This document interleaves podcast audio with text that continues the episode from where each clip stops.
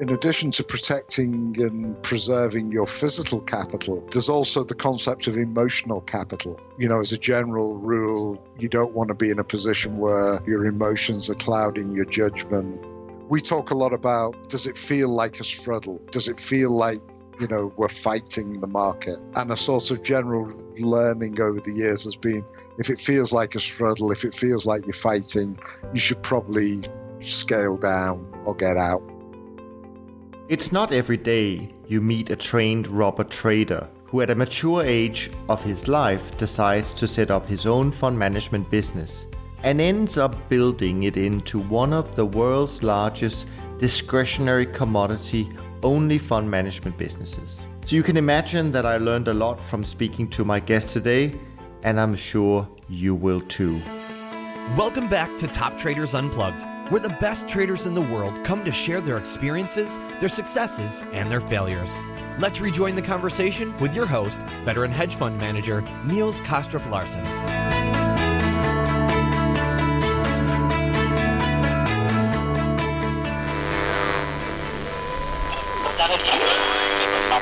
You mentioned that briefly when you said the difficult times in 2011, markets were highly correlated, et cetera, et cetera. I mean, when you talk about these, you know, ratios, to me, it doesn't sound like correlation plays a big role, but it probably does somehow.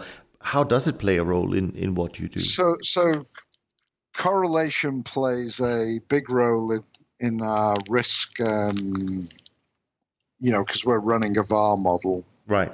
And so to the extent that things are getting more or less correlated, then our VAR model would be allowing us more risk or less risk. Okay. At a more macro level, you know, a challenge always for us is how do you weight the fundamental analysis against the statistical side, as well against technicals and against macro drivers. So we're actually just seeing a great example of it in the petroleum market. So in the last week, petroleum prices, they rallied from $48 to $54 and have dropped back to $50. Yeah. And fundamentally, things have got worse. Explain that. So during the course of last week, we had, U.S. inventories continue to build to levels that have never been seen before. Right, okay. You've had the Saudi Arabians announce that they've just pumped more oil than they've ever pumped in a month before, at 10.3 million barrels a day. Right, wow. You've got the prospect of Iranian production coming back.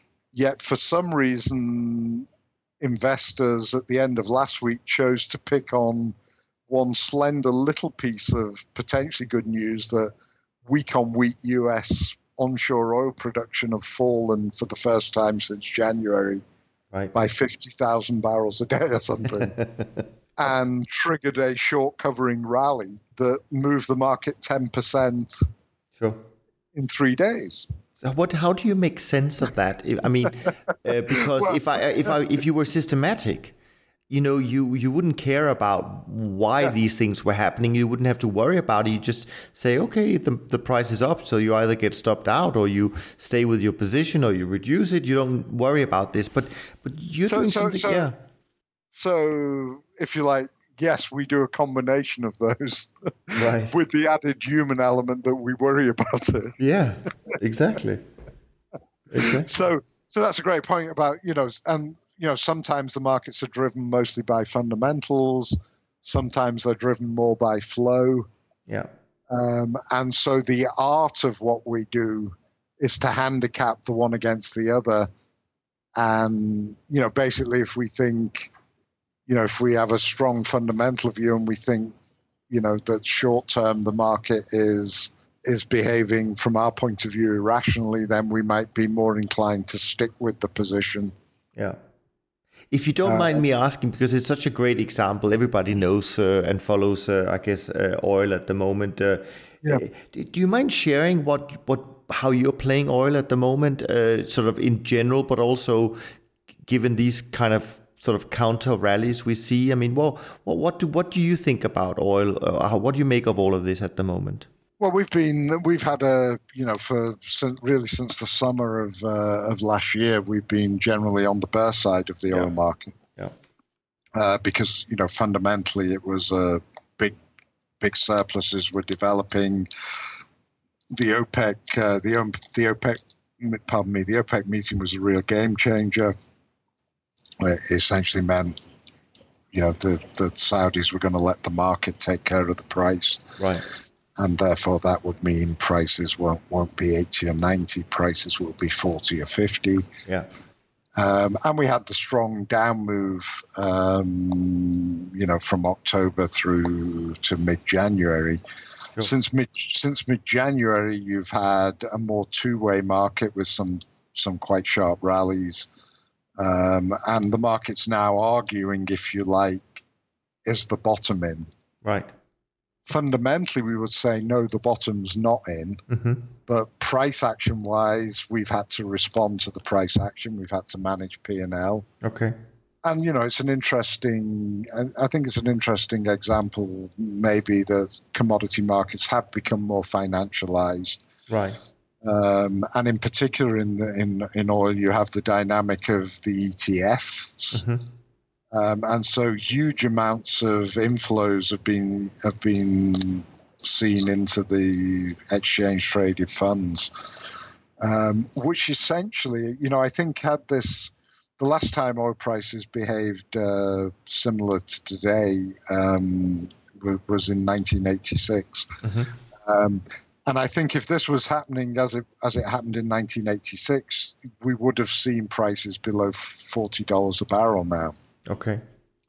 What's been different this time is because investors who wouldn't normally be able to trade commodity futures had an easy vehicle to take a view on oil prices. You had a tremendous amount of bargain hunting come into the market, which has probably come in at too high a level too early, but it stopped the price going as low as fundamentals say the price should go.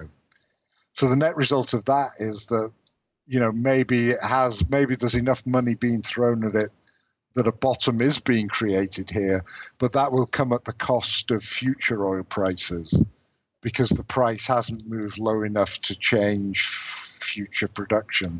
Right. And so a lot of those cancelled drill rigs might well be not cancelled. Right, okay.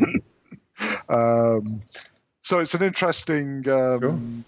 Sure. A more equity-like dynamic. So commodity supply-demand analysis and the behavior of commodity markets historically has been backward-looking and reactive. It's not really been forward-looking. Yeah. Whereas equity markets, people look further forward, and so there's a limit to which a commodity market can look forward because commodities need to be stored and they're real and so on, but it definitely creates a different dynamic. Yeah. I think often you think about discretionary traders I guess discretionary traders have often become the stars, meaning, systematic firms, they rarely make it on the cover of the big, papers, but, a discretionary trader, someone making a big call like Paulson did on U.S. housing and so on and so forth, they take a lot of sort of the limelight.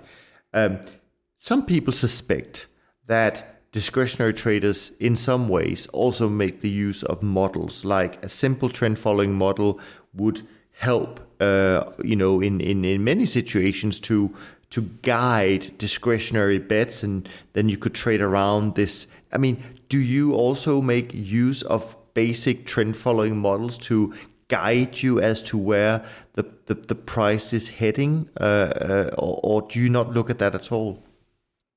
We will consider technical factors on timing. Okay. And on setting stop losses or profit targets. But technical analysis to me is a little bit different from trend following models. We do not use systematic models to guide. Okay, so more looking at charts. So we look at charts and we say, depending on what the we sort of refer to it as voodoo science, but we're there with our voodoo dolls as well from time to time. But, what's the Fibonacci retracement? Right, okay. Where are the moving averages crossed? Sure. So on and so forth. It's a thing we've discussed down the years is, should we make use of systematic models to at least to sort of understand the dynamic of what's going on with other people. Sure. But the jury's still out, I guess. Oh, well, the issue a little bit is you've got to be true to your style. Yeah.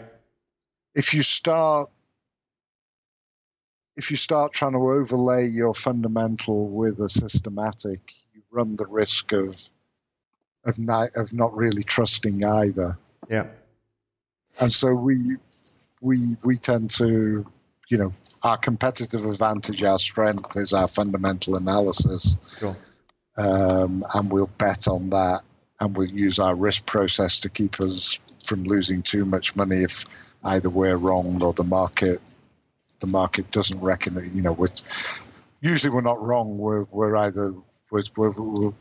either in too early or have stayed too late. Sure. Just a quick question on the markets you trade. You trade a lot of different commodities, but I did notice that you don't trade precious metals. Why is that? We don't trade base metals either. It's a function of the need to have a network and an understanding. Okay. And so, I'm a rubber trader who became a petroleum trader. Doug's a grain trader who became a petroleum trader. Okay. We don't have the networks. That's very simple. Now, I wanted just to round off the trading strategies as a whole. We talked about the directional side and so on and so forth. Maybe you could just enlighten us a little bit about the relative value side. You have the intra-commodity types trading and you have the inter-commodity trading. Can you give some examples for people who may not really understand what that means? What are these kind of strategies that you employ? Yeah. Okay, so some sort of points about our approach to relative value trading. So it's important to note that we're not trading statistical correlation. So when we enter a relative value trade, the legs of the pair trade need to be first order related. So there has to be some real meaningful physical linkage between them. Right. So, for instance, you might find, a very strong statistical correlation between rubber and crude oil. Mm-hmm. But it's clearly not a first-order impact. And so we wouldn't trade that as a spread. Okay. Because that correlation will last till it doesn't last. And you won't know why it's going to break down because you might guess why it exists, but it's very difficult to know why it exists. Sure. Whereas if you trade gasoline against crude oil, they're directly linked. You change the price of gasoline, you change the price of crude oil, and vice versa. Sure. So the second thing to note about our approach to relative value trading is that we don't assume mean reversion. Okay. So a lot of people look at commodity spreads and basically take them, treat them on a mean reverting statistical basis. Right. That's very dangerous because indeed many commodity spread relationships do mean revert until they don't. And a great example was the spread between Brent and WTI, which for many years was a very tightly bounded spread, and it was to do with the relative cost of importing Brent crude oil into the US against the cost of using domestic crude oil. And so that spread moved over a -$2 to +$2 barrel range forever. Right. And people got very comfortable with statistical, mean reversion approach to that trading. And then beginning actually in about 2007, as you started to grow the onshore North American production, first of all off the Canadian tar sands and then more latterly off the US shale, suddenly you started to overwhelm the delivery logistics in Cushing, which is the delivery point from WTI. And, the markets diverged. Yeah. Because the conditions that had led to mean reversion didn't exist anymore. Mm. And that spread went all the way to -25. So that's by way of preamble. So then we break we sort of break the world down into, as you say, several different types of generic relative value trades. First one, as you said, is intra-commodity, which is calendar spreads. Right. So same commodity, same market, different place on the time curve. So July corn versus December corn could be an example. Yeah. And that's the sort of bread and butter of commodity markets. Okay. So the calendar spread and the carry charge, it's very deeply fundamental. Generally oversupplied markets are in contango. Generally undersupplied markets are in backwardation. And the severity of the contango and backwardation are very closely correlated to the level of oversupply or level of undersupply, and therefore tends actually to go quite closely with the directional, to the extent that long the near, short the forward, or as bond traders would say, a curve tightener is called a bull spread, and short the near, long the forward, or a curve steepness called the bear spread. Mm-hmm. So, but again, that's only 7 times out of 10. Exactly. Not 100 out of 10. Then the next broad category is intercommodity, which are different things but closely related in our case. So the crack spreads, gasoline against crude oil, heating oil against crude oil, the products against themselves, so gasoline against heating oil. So you've got a set of relationships around refining economics. Mm. By analogy, when you crush a soybean, you get soybean oil and soybean meal. Right. And so you have a crush spread where you trade soybean against its products. Then you have you can think about sort of supply side substitutions. So if you, are you going to use WTI or Brent? Are you going to use sweet crude or sour crude? Right. Are you going to use, rather than cracking crude oil, are you going to crack fuel oil? Mm-hmm. If you're generating power, are you going to burn nat gas or are you going to burn coal? Sure. And then there are sort of consumption supply economics, Robusta coffee, Arabica coffee. So when Nestle is making Gold Blend, how much cheaper Robusta are they going to blend in with expensive Arabica? Mm-hmm. Is a vegetable oil maker going to use more palm oil or more soybean oil? Sure.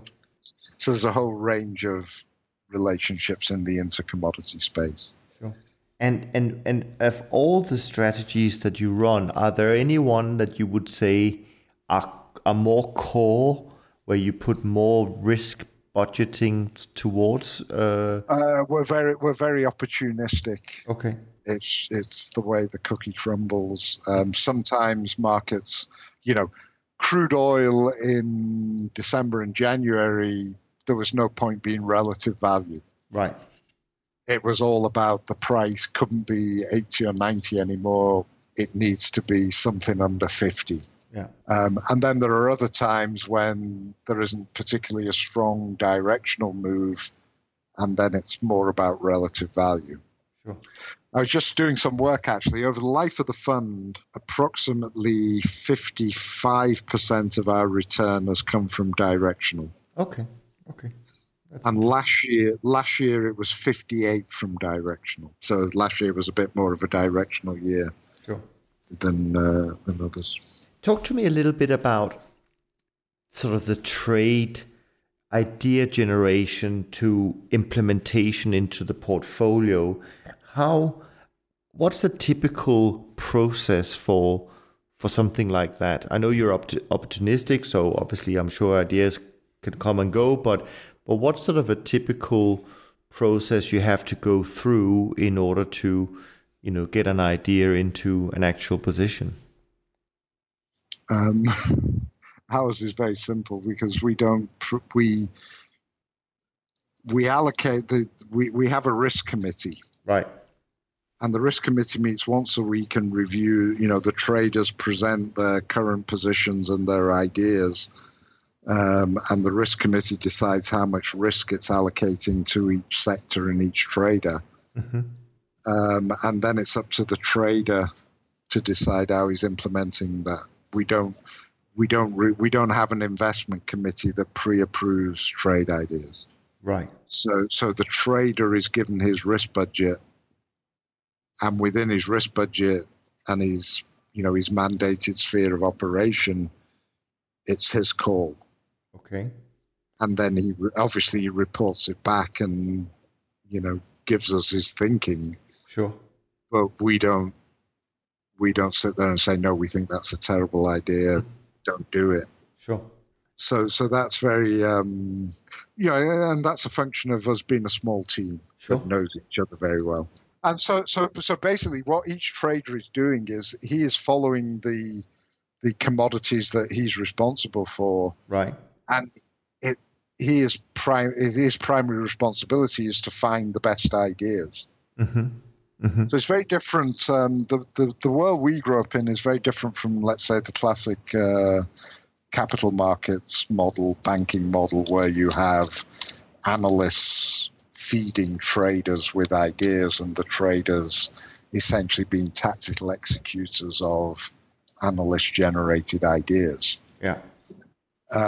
In the model we grew up in, to the extent that we're even analysts at all, their job was to do, you know, help the trader in his research.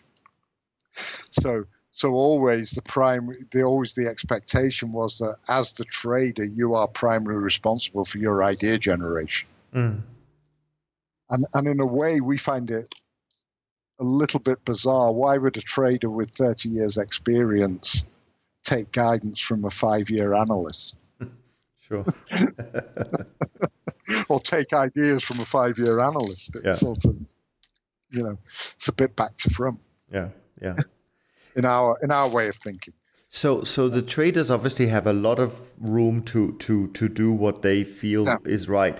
So the question I have here is, are the traders, and I'm not entirely sure how many on your team you regard as three. Okay, so are they very different type of traders? You know, I know they trade different markets, but are they also different in their style of trading? Meaning, yes, okay. Yes. Everybody has individual styles. Some people are naturally more relative value, other people are more directional. For instance, you know, in my trading career, I'm much more a relative value trader. Okay. I'm not a great directional trader. Doug, my partner's a very strong directional trader. Mm-hmm. Some people, typically somebody will be one or the other. Very, very rare to find somebody who's, I guess, you know, the analogy again, to use a soccer analogy, you know, two-footed players are quite rare, yeah.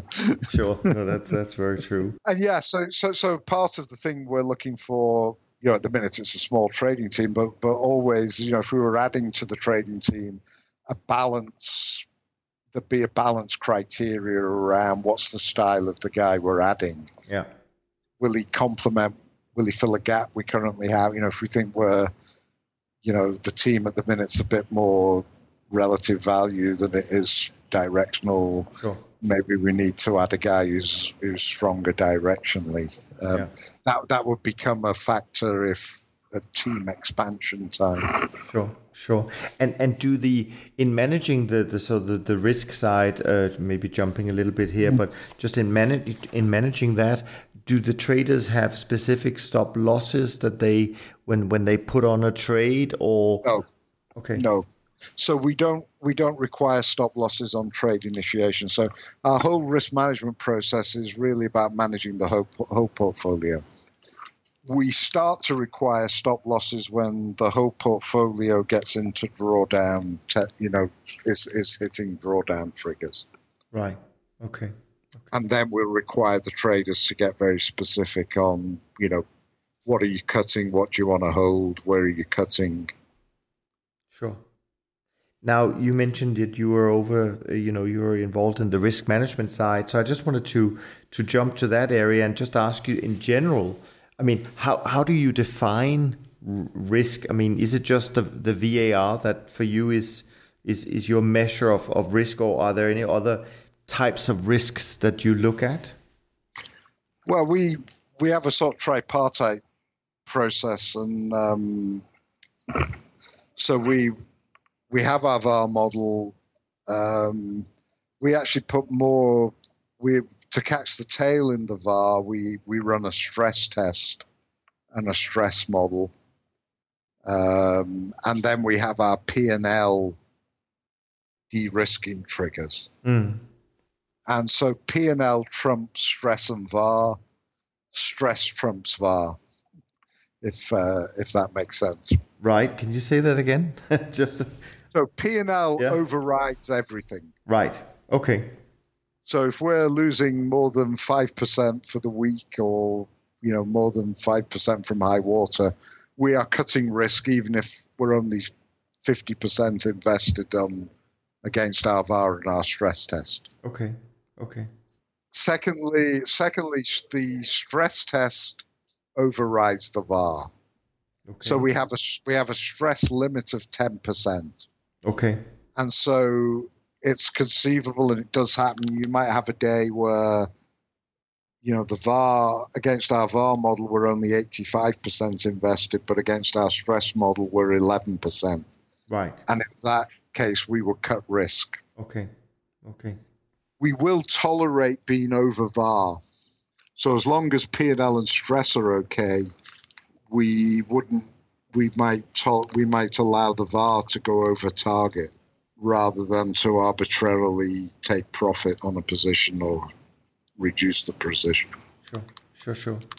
Now, in the systematic space, and I'm just curious about how that translates into your world, a lot of people focus on how many winning trades do you have compared to how many losing trades. I mean, do you even know that? And I mean, do you follow that from that perspective?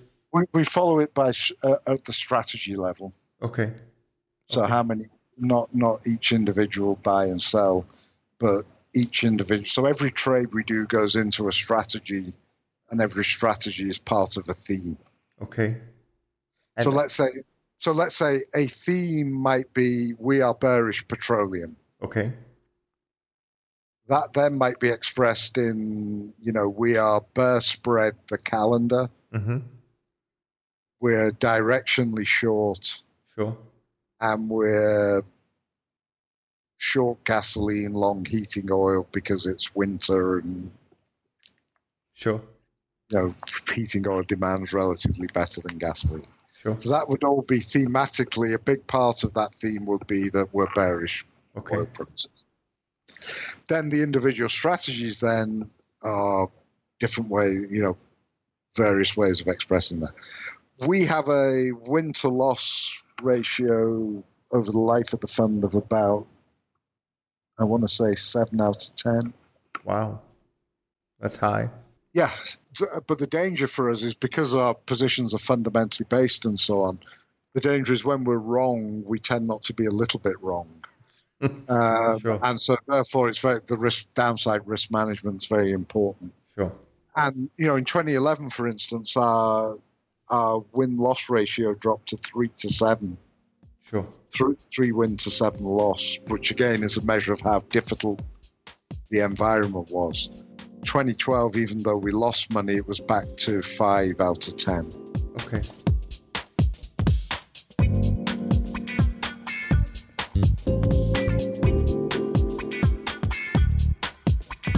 And speaking about those periods, you mentioned it. It kind of drives me into the next sort of area I just wanted to touch upon, which is drawdowns in general. And not so much the specific drawdowns, but really more about, you know, what do you learn, what do you take away from the drawdowns you've had over the years, and what have you perhaps changed as a consequence of being in a drawdown? Yeah, I mean, I think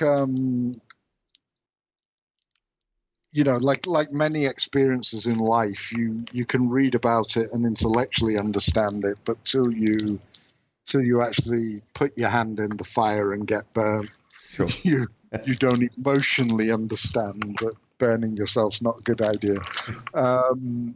And so I think, you know, we learned the hard way, the basic lesson that you really don't want to compound negatively, right? When you're in a hole, stop digging. Yeah. And so in 2011, we didn't stop digging quickly enough. Sure. And that's very basic, but you know, we had to, because prior to 2011, our risk process was always the P&L de-risking triggers were all around the week, right, not losing more than 5% a week. Sure. And it wasn't a complete, we wash the slate at the end of the week. The risk process calls for, you know, as you lose money, you de-risk, and you don't add risk back till you've stopped losing money. Right. And you're feeling comfortable. But we'd never given consideration to peak to trough draw. So is there some level at which you should, regardless of how your P&L is this week or this month, is there, right, some level where you should, you know, be more aggressive in your cutting of risk? Yeah. And so we, after 2011, we've developed some peak to trough metrics that reflect that. Sure. And I guess also, I mean, we talked a little bit about it, but I mean, I guess also emotionally dealing with it. I guess that's something you learned from, I guess.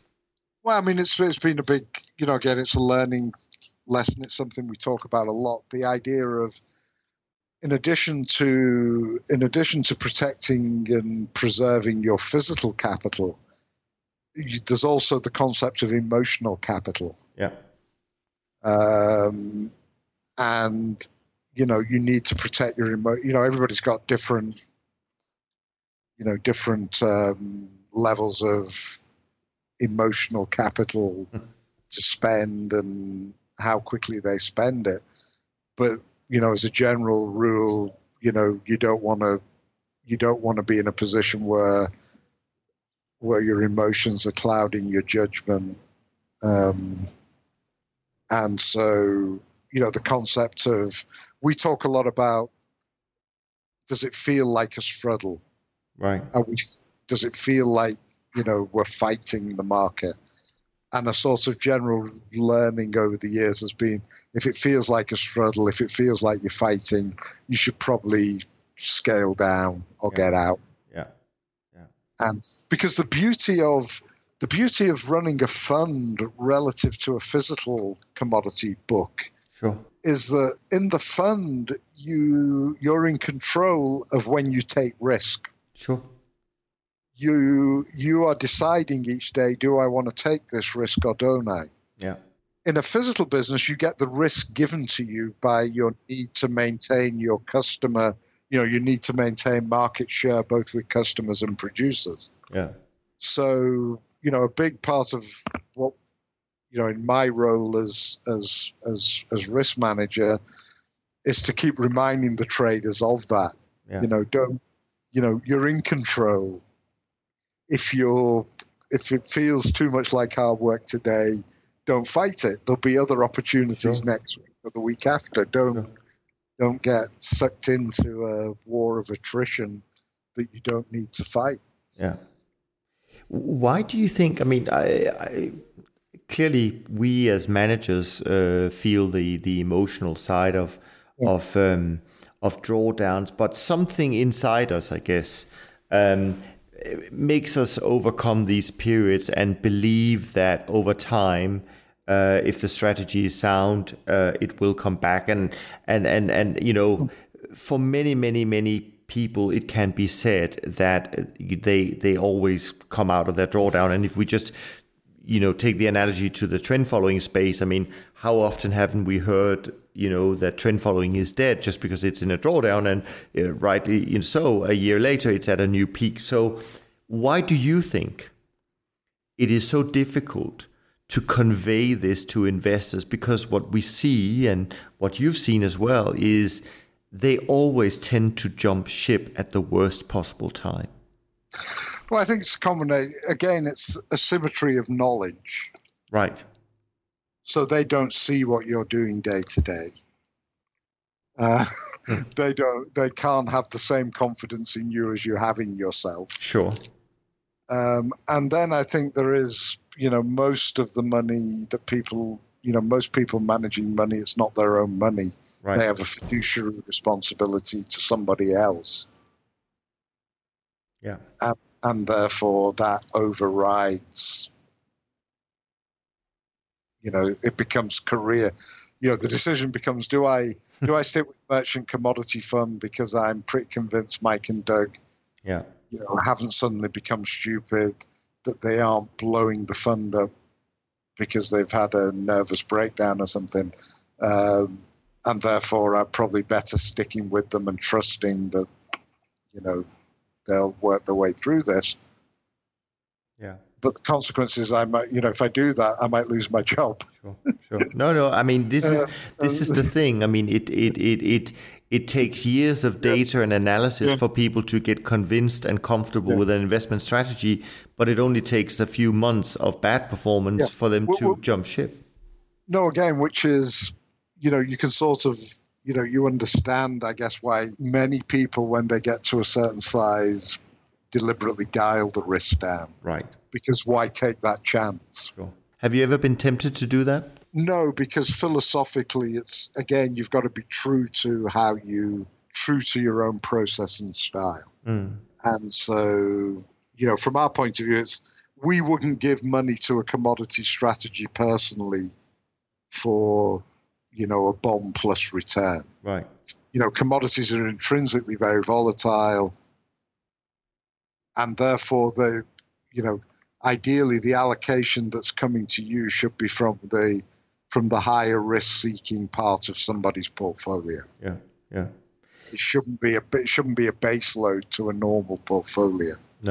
No, that's very true. Now, last question on risk. What keeps you awake at night, Mike? Is there anything when you look at the whole universe of different types of risks that you think more about, where you say, I wouldn't want this to happen? Okay. Regulatory compliance. Right. So I'm, in my case, I've spent 32 years living with market risk. Yeah. And, that's the sea we swim in. That's the life we've chosen. And by definition, if you've been, the first 5 years sorts out people who are comfortable living with market risk from people who aren't. Yeah. And so if you're still doing it after 15, 20, 25 years, then you're comfortable with market risk. And yes, you know that you're not going to win every time, that unexpected stuff's going to happen, but that's the life you've chosen. Yeah. And you've got your risk management processes to take care of that, so on and so forth. Sure. Regulatory risk is becoming, that's something where, you fill the form in wrongly and you might get a big fine or, that's a whole different arena. Yeah, no, that's very true. I wanted to jump to another area, which I don't know exactly how it plays out in your business, or so maybe there aren't so much to talk about, but maybe there is. And it's just research in general. I mean, do you, as a business, do you have people who does research, meaning, and the best example I can think of is that as things change, whether it be China playing a bigger role, whether it be technology as a whole, I mean, does some of these strategies that you employ, do they also change, and therefore you need to kind of do separate research in order to keep up or learn new things? I think, let's say in the business of analyzing commodity fundamentals, that to the extent that changes, it changes with shifts in supply and demand patterns. Right. So, it's become... having good intelligence in South America has become much more important in the last 10 years than it was previously, as Brazil, Paraguay, and Uruguay and Argentina have become much bigger soybean producers. Okay. And so therefore, where you focus your research efforts, where you focus your networks, that evolves over time. Sure. But it doesn't, and how that information is collected changes over time. So, for instance, in petroleum now, you have this company, Genscape, that uses helicopters and infrared cameras to see inside oil tanks. Okay. So you can see how full the tanks are in Cushing and so on. Wow! But we don't view ourselves as a research-driven organization, so sure. We buy in a lot of our research. Sure. Where we think our competitive advantage is in what does it mean? Yeah. So, typically what will happen is, let's say we're looking at the, next year's U.S. soybean crop, and typically at the beginning of the growing season, you'll start with a range of expectations around what the crop size is going to be. Mm. And as the growing season goes on, those expectations will narrow and change. Sure. What we're trying to do is basically say, well, okay, here's what the market's pricing at the moment.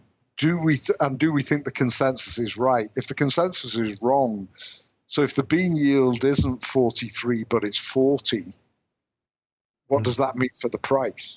Yeah.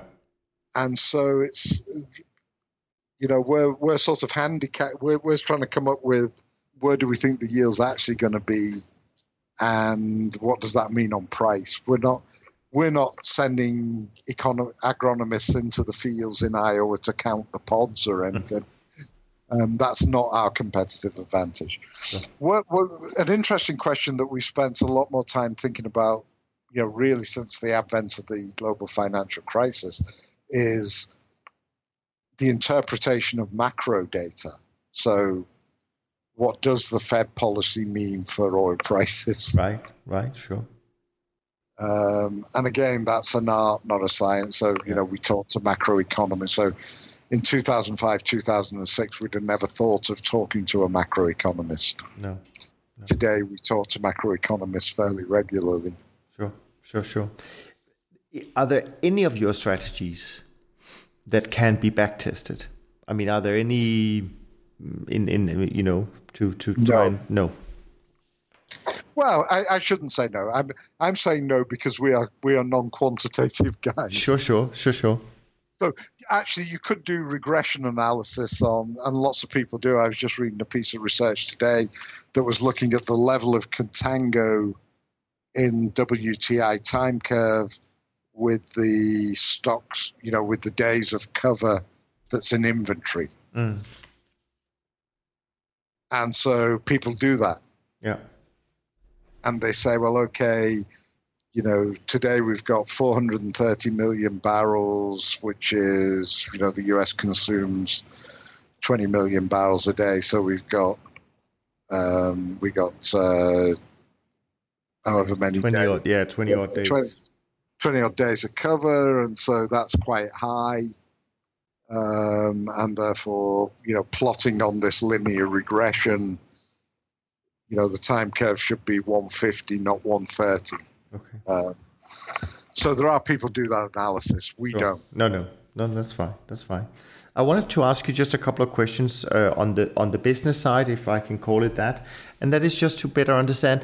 So what's the typical investor in your fund? What do they look like? Because obviously you're somewhat unique in the bigger space. So, and you can go back in time, and look at it over time.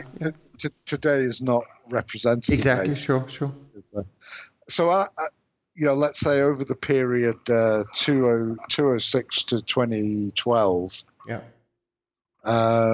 Typically, we'd have had about 20% of our AUM was coming from large institutions such as sovereign wealth funds, endowments. Sure. Actually, maybe not as much as that. We were 70% fund of funds. Okay. Oh, yeah. Sure. 10% institutional and 20% family office and high net worths, including ourselves. Okay. And today we are 58% ourselves. Right. 22% pension funds, and about 5% fund of funds. Sure. And the balance family office and high net worth investors. So at different, at our peak, we were attracting, every sector of investor. Yeah. Another question I get from listeners probably more frequently now. First of all, in your fund, I'm not even sure what the margin to equity is, but I imagine you have quite an amount of spare cash if you're using futures. Yeah. What do you do with your cash today in a world of zero interest rates and potential more risk with governments and their ability to repay an ever-growing debt? Yeah. So on your question on margin to equity, typically we'll be running somewhere between 5 and 15. Okay. With an average at about 10. So yes, we have lots of excess cash. We've never done anything very exciting with that cash. We always took the view that, we're a fund that's targeting a 21 and a 20% return. Anything incremental we might make by taking some risk with the cash is not worth it. Mm. And so, prior to 2007, we used to sometimes buy T-bills. Mm. Since 2007, we just keep it in bank accounts with strong banks in Singapore. Right. And the interest contribution, of course, is much lower. During about 300 and 400 basis points of our return in that period, 2005 to 2009, was interest. Sure. Today it's close to zero. I mean, you mentioned Singapore, which is something I just wanted to ask you about. I mean, location freedom in our business is obviously very strong. You're based in Singapore. You have some presence in London as well. Yeah. But what does location mean for a business like you now that it's become fund management rather than physical trading of commodities? And let's disregard the fact that you also have a physical trading business. Yeah. So, Singapore is probably still the best place to run a business. Okay. So in terms of the tax regime, the relative cost of quality office space, availability of talented people, so on and so forth. Mm. Singapore's a fantastic place to run a business. Mm. In terms of the strategy we trade, it's a great place to trade things like rubber and palm oil. It's a great place to get a good sense on the pulse of what's going on in China and India. Sure. It's a terrible place to be time zone wise for trading grains of petroleum. Yeah. And therefore, we've always split the trading team between Singapore and Europe from inception. Yeah. In terms of fundraising, Singapore is still weaker than London or New York. Mm. So it is easier for people to raise money in Europe and America than it is sitting in Asia. Yeah. But at your at your peak days, what was the geographical distribution of assets actually? It was about 75% Europe. Right. Okay. About 20%, 75% Europe, 15-20 Asia, and the balance, some South America, some came. Okay. Before we go to the last section, I wanted to ask you, I mean, you've obviously been in many, many different types of due diligence situations, whether it be conference calls or meetings. With a strategy like yours, what do you think that potential investors fail to focus on or should be focusing on when they come and wanted to really drill down to get a handle on you and your strategy and so on? Well, I think we've always had the challenge, and it's a bit like, you prefaced our conversation with it, that, the world of commodities and fundamental approaches to commodity trading are not areas most general investors are familiar with. Yeah.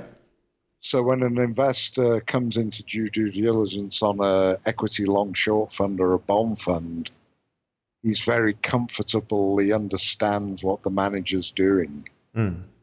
When he comes in to see us for the first time, we have to try and explain to him what we're doing. Yeah. And, does he have the time and the inclination for that process? Mm. We would say that, a key part is, how does the risk process work? Because you are trading leverage. Mm. And why it's not as scary. Commodities scare people because of their volatility. Sure.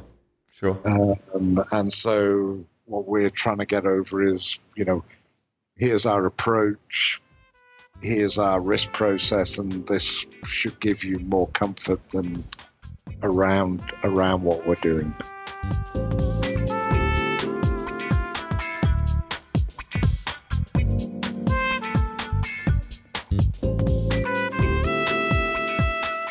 Now, the last section, Mike, I wanted to talk to you about is, I call it general and fun, and it's a little bit just to get people to better, get to know you maybe a little bit better and get some good advice from your side as well. But I wanted to ask just a question initially. We talked about a little bit why you, during the difficult time, kept going. You didn't want to leave the business in at a time of a drawdown and so on and so forth. Now, today, you're at a new peak in terms of performance. So you've kind of done and delivered what was one of the driving forces of staying in the game. But what drives you today? What motivates you to continue do what you do at this time? Well, we have a vision of we want to build a commodity franchise that encompasses a commodity asset management business, but we also have a physical trading business. Mm-hmm. And there's a great synergy between those businesses. And so the physical business can give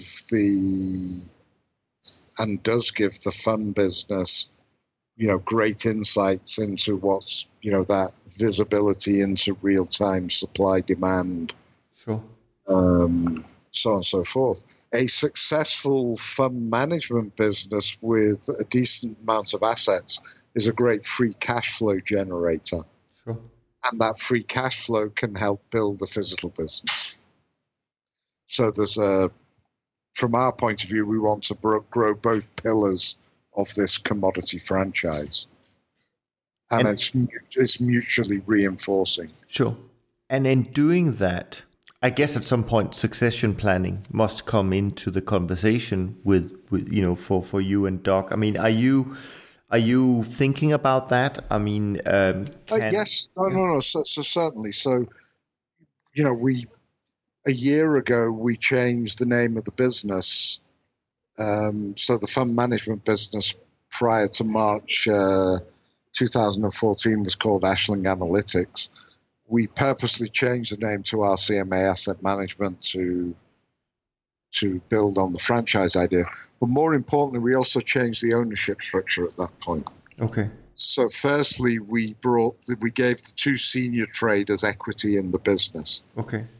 So Chan Bieber now owns 10% of RCMA Asset Management, and Alistair Jones owns 5%.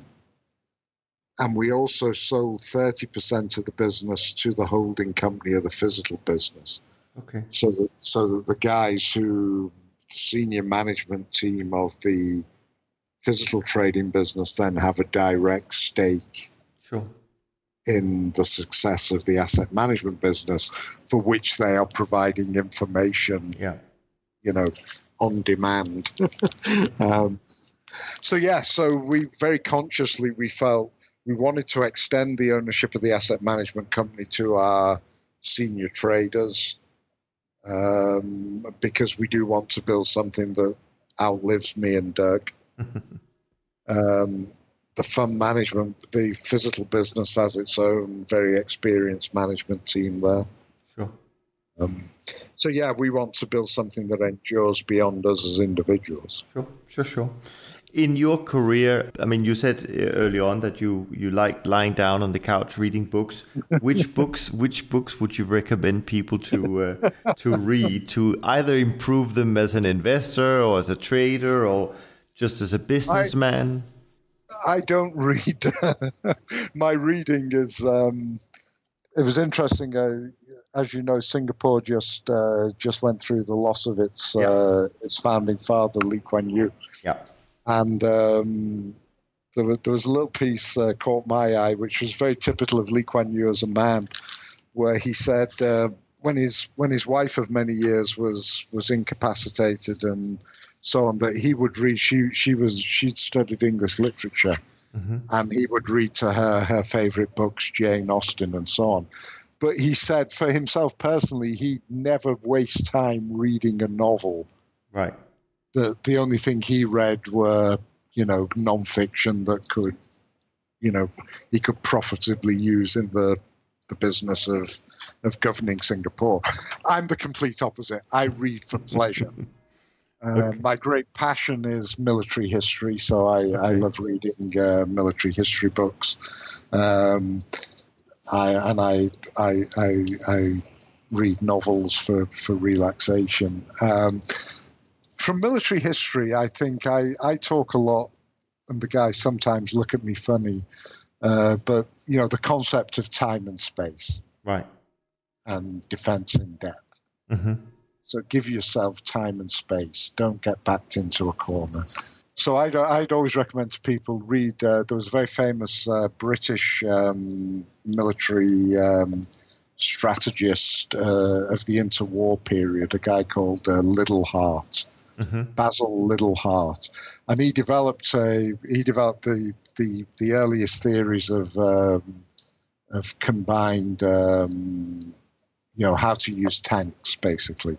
Right. And the British, not being honoured in his own land, the British took no notice, but Guderian and Rommel read Liddell Hart. Right. So the Blitzkrieg was actually conceptually developed by a British military military strategist in the. So. More broadly, I actually found quite useful. I read several years ago some books on the sort of psychology of traders, mm-hmm. by a guy called Daniel Levy. Right. Okay. Which I thought were very useful about the importance of preserving emotional capital and so on. Sure. Well, with that interest in terms of sort of a military strategy, sure. I think on your next flight back to Europe, which I think is not so far not away, so yeah. If you haven't seen it already, I'll recommend The Imitation Game, which is obviously about how the British broke the Enigma coda from the Germans. You've seen that, yeah. No, that's a very good thing. Yeah. So on a more broad topic, many traders tend to be very... very mono-focused types of individuals. Sure. I've always thought that it is important to have a hinterland, as people say, not to be just your job. No, true. So I do enjoy reading fiction and so on. Sure, sure. Now, I know you mentioned earlier you have children who are grown up now, but if you could pass on just one of your own skills to your children, what would that be and why? They would say, no man is a, they know my weakness. They tell you lots of my weaknesses. What's my skill? I think intellectual robustness. Mm-hmm. What does that mean? Yeah. So the ability to argue, counter-argue, and not be crushed, or not to be able to be beaten in an argument and come back, and not just flexibility and sure. the ability, and not articulating that particularly well. No, but that's absolutely fine. That's absolutely fine. Now, can you tell me a fun fact about yourself, Mike? Something that even people who knows you don't perhaps really know about you. Well, you've met me personally, so sure.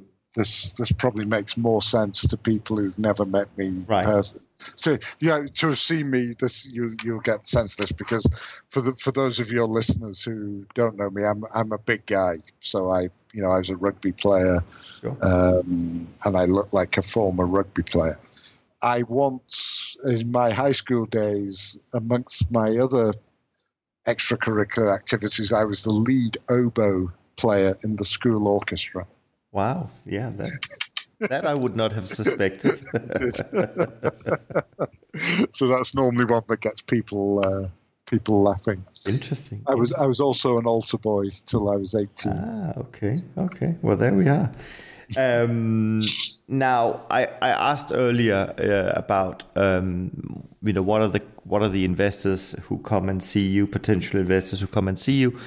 What do they miss in terms of asking you the right question? So I have to turn that on myself as we wrap up as well, and to give you justice, and that is, what have I missed in our conversation today? What are the things that we should also make sure we touch on, if anything, before we end our conversation, to make sure we do justice to you and to your firm?